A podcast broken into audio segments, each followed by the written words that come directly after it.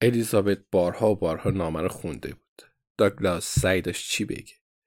اگه نشونه داخل نامه نبود پس کجا بود؟ داخل صندوق.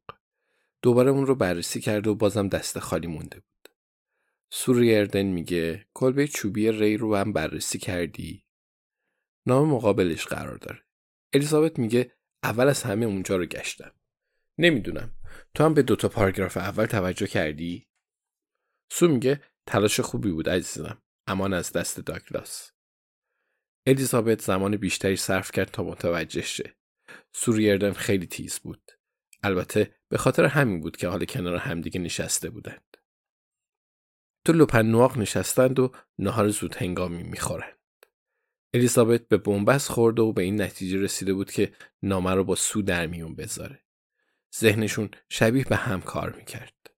سو کمی گلایه کرد که الیزابت نامه رو نزد خودش مخفی کرده. اما اونقدر که انتظار میرفت به دل نگرفت. اینکه اوضاع رو زیاد به هم نریختن باعث شد زمان بیشتری داشته باشن. سو الیزابت رو در جریان اوضاع قرار داد.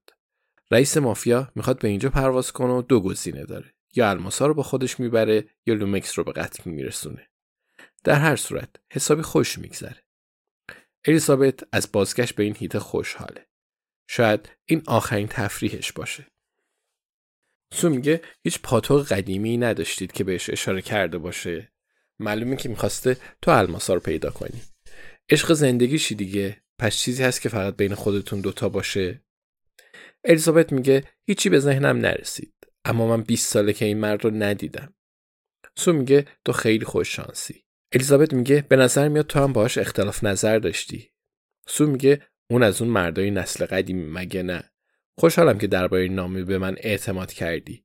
الیزابت اگه این کارو نمی‌کردی اصلاً حرفه‌ای نبود. اما تحسینت میکنم. الیزابت میگه بعضی وقتا باید دست به دست همدیگه بدیم مگه نه؟ به مرور یاد میگیرم بیشتر اعتماد کنم. سو میگه امیدوارم این اتفاق خجسته روزی برای منم پیش بیاد. اما من به تو اطمینان دارم. به هر قیمتی که باشه و اگه با کمک همدیگه الماسا رو پیدا کنیم اصلاً تعجب نمی‌کنم. الیزابت میگه ما لنگه همدیگه ایم. سو دیوان نوشیدنیش رو بالا میگیره و میگه پس به افتخار خودمون.